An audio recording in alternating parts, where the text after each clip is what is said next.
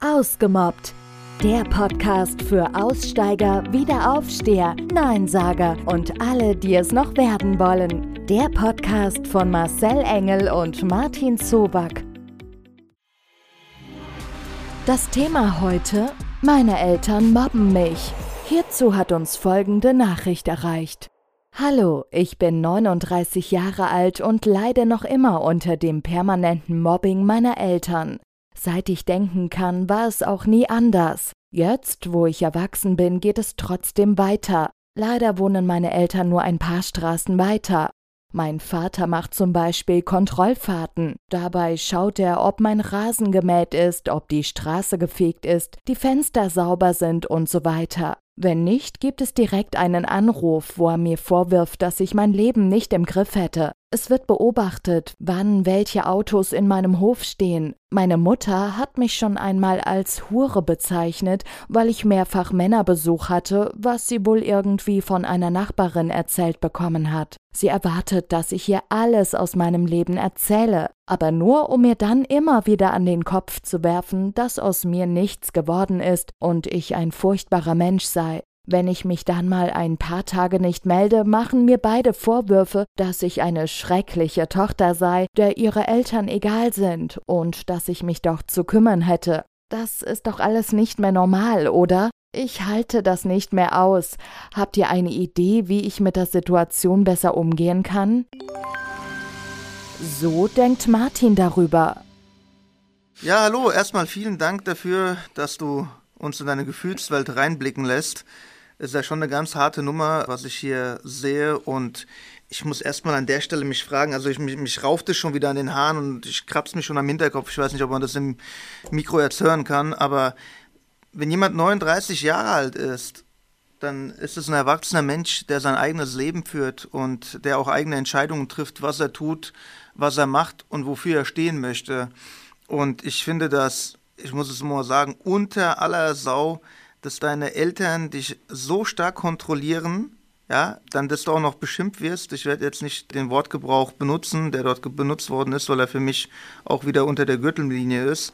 Und wenn deine Eltern wirklich das Gefühl haben, wenn du nach so einer Schmach dich nicht meldest, dass du keine gute Tochter seist, dann ist es doch vielleicht manchmal ganz gut, weil man erstmal für eine ganze Zeit lang Abstand von manchen und gewissen Leuten hält, damit die sich mal Gedanken machen, wie man überhaupt äh, miteinander vernünftig vor allem umgeht und was Eltern auch eigentlich für eine Vorbildfunktion ihr ganzes Leben gegenüber ihren Kindern haben. Ich meine, Marcel, ich bin jetzt nicht Papa, du bist Papa, wie siehst denn du das Ganze? Ich meine, vielleicht tue ich auch hier ein bisschen überreagieren, aber ich finde das einfach eine Unart. Also das meint Marcel. Ja, ja, also ich, ich sage es jetzt mal so. Als Eltern, ich habe das schon ganz oft auch immer nach außen getragen und ich kann es immer wieder nur wiederholen, wenn Eltern ihre Kinder lieben, dann ist es zweifelsohne ein ganz, ganz großer Wunsch und Gedanke bis ins hohe Alter, bis man eigentlich selber von dem Planet abtritt, dass die Kinder einfach ein schönes und glückliches Leben haben sollen. Ja, und das ist ja erstmal in vielerlei Hinsicht manifestiert, die richtige Ausbildung. Die Kinder sollen aber auch glücklich sein. Andererseits sollen sie aber auch vielleicht finanziell unabhängig sein dürfen später mal im Leben, sich ihre Wünsche erfüllen und ihr Leben leben. So, und jetzt an der Stelle stellt sich für mich direkt eine Frage, kannst du mir jetzt leider hier nicht beantworten, aber ich habe das Thema schon ganz, ganz häufig eben bei Einzelkindern gehört. Also Kinder, die, ich sage jetzt mal so, der Schatz der Eltern waren. Nicht, dass, wenn man mehrere Kinder hat, das nicht so ist und man die weniger liebt, aber gerade bei Einzelkindern ebenso ist die Verlustangst um die Kinder noch ein Stück weit größer. Nein, das würde ja jetzt voraussetzen, dass andere mit mehreren Kindern keine Verlustängste haben. Also so wollte ich es nicht ausgedrückt haben. Ich will mich dabei jetzt vielleicht auch gar nicht weiter in dem Feld erklären, ob Einzelkind oder nicht Einzelkind, aber an der Stelle muss eins deutlich gesagt sein, wenn den Eltern jetzt wiederum eine Straße weiter oder mehrere Straßen weiter wohnst du, die Außendarstellung, wie du wiederum auf Nachbarn wirkst, so hört sich das so ein bisschen für mich an, weil im Endeffekt, also ich bin in ein gewisses Thema reinerzogen worden, was ich heute noch auch weitergebe, es ist völlig egal, wenn es sich für dich richtig anfühlt, wie du lebst, dann ist das auch so, wie du leben solltest. Man muss keinen wissentlich verletzen, man muss auch keinen es recht machen.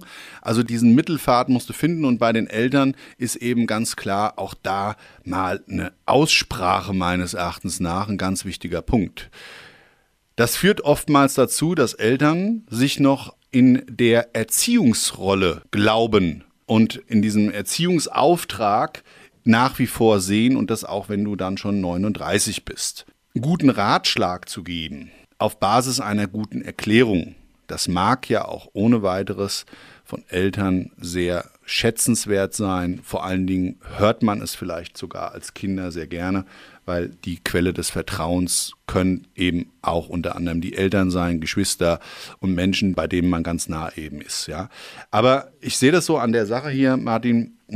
Also für mich hat das so wirklich, dass darauf geachtet wird, wie die Außendarstellungen für die anderen wirken. Martin hat dazu eine ganz klare Meinung. Ich finde das schrecklich, weil die Eltern leben nicht das Leben ihres Kindes, sie sind ein Teil davon. Und ich finde, wenn du ein Teil von jemandem sein möchtest, dann lässt du ihn einfach so, wie er ist, mit seinen ganzen Vorteilen und mit seinen ganzen Nachteilen, die jemand hat. Wenn ich jetzt zum Beispiel von uns beiden ausgehe, Marcel, ich bin nicht immer einverstanden mit dem, was du machst. Ja, oder was du tust, obwohl ich, obwohl ich mit neunzig Prozent d'accord bin, tue ich dennoch nicht versuchen, an den anderen zehn Prozent dann an dir rumzuschrauben, weil ich finde, das ist dann eine Manipulation. Entweder wenn ich jemanden so mag, wie er ist, dann lasse ich ihn so, mit seinen ganzen Vorteilen und mit seinen ganzen Macken, die er hat. Andersweitig versuche ich ihn gerne so zu verändern, wie ich ihn gerne hätte. Unter dem Stichwort Manipulation findet sich das wieder, und das ist für mich eine ganz klare Art von einer Wunschvorstellung der Eltern, wie ihr Kind äußerlich auftreten soll, damit die sich am besten fühlen. Und ich, sorry, ich kann sowas überhaupt nicht gutheißen, weil es ist immer noch jedem sein eigenes Leben und jeder muss selbst entscheiden, was er tun und lassen möchte. Was, was ich auch an der Geschichte extrem finde, und das sind auch wieder so zwei Punkte, also die Außendarstellung, wie vielleicht deine Eltern gerne hätten, wie du nach außen auftrittst, mag ja das eine sein. Wie sie dann mit dir kommunizieren, ist mal das andere, und das ist ein absolutes No-Go. Wenn ich hier höre, du wirst als Hure beschimpft et cetera et cetera, das ist ja keine Art der Kommunikation Menschen gegenüber, denen man vertraut. Die Eltern, das eigene Blut, das höre ich leider als Tatortreiniger immer, immer wieder, dass es da solche Familienspannungen gibt, Kinder vielleicht ungeliebt sind und so weiter und so weiter. Und das könnte ja schon fast eher in diese Richtung gehen, statt in dieses Einzelkind und dieses, diese extreme Liebe, die nie loslässt und dementsprechend dann zu der Umkehr da führt. Also das ist so eine Sache, kann man natürlich jetzt hier nicht aufschlüsseln, aber an der Stelle muss gesagt sein, Gespräch suchen und eine Zwangspause der Kommunikation ist meines Erachtens nach, wenn das Ergebnis bloß bleibt, die Folge, die einzigst mögliche Folge, um aus dieser Sache heraus eben dadurch Zeit zu gewinnen, nachzudenken, wie sich das dann anfühlt für beide Parteien, und führt oftmals leider im Leben dazu, dass es dann einen dauerhaften Bruch gibt. Die andere Seite ist, wenn dich das runterzieht und dich fertig macht und dir deine Lebensenergie eben stiehlt, dann glaube ich sehr wohl, dass das der einzigst richtige Weg ist, wie man mit so einem Thema umgehen sollte, dass man eben dann auch im Leben irgendwann mal eine Entscheidung treffen muss, und selbst bei Menschen, die die Eltern sind oder aber wirklich Menschen, die einem extrem nahe stehen, auch in anderer Hinsicht. Ja, da muss man dann wirklich einfach mal für sich eine Entscheidung treffen, die dann auch heißen kann, eine Art der toxischen Beziehung, wie es sich da in diesem Fall darstellt, einfach zu unterbrechen oder gar dauerhaft eben für sich zu entscheiden, da ein Miteinander einzustellen. Zum Schluss noch ein paar weitere Gedanken von Martin und Marcel. Also wie gesagt, ich sehe das schon genauso, wie du es jetzt gerade gesagt hast, und ich denke, Eltern merken, glaube ich, ganz gut, das kenne ich an meinen eigenen, wenn man mal auf stumm und auf stur schaltet und auf gar nichts mehr reagiert, dann kommt früher oder später schon die Frage in einem selbst auf, oh, ist da etwas nicht so gut gelaufen? Man ja. muss nur wieder aufpassen, wenn man dann von neu anfängt, dass man sich nicht nach ungefähr drei Tagen wieder am selben Punkt befindet. Ja, und das ist jetzt ja auch nochmal wirklich so abschließend gesagt, völlig egal, ob es die Eltern sind, wie gesagt, oder andere Menschen, die einem persönlich erstmal in dem sozialen Umfeld auch wichtige Menschen sind, ja. Wenn sie einen nicht wertschätzen, Wenn die persönliche Außendarstellung von einem selbst Ihnen missfällt, wenn Ihnen die Meinung anderer zu der eigenen Persönlichkeit wichtiger ist und Sie das nicht unterstützen, und Sie müssen das zwar nicht alles für gut heißen, das zweifelsohne, aber die Art der Kommunikation bei euch da untereinander, die zeigt so wirklich, dass das einfach danach schreit, da sich vielleicht in der Form zusammenzusetzen, entweder den Weg zu finden oder aber im Abschluss eine Entscheidung zu treffen, die sein kann, eine Pause auf beiden Seiten, um damit herauszufinden, wie sich das anfühlt und dann weitere Schritte sich dadurch zu eröffnen. Habt ihr auch ein Problem mit Mobbing? Braucht ihr Hilfe? Lasst es uns wissen. Alle Kontaktdaten findet ihr in den Shownotes.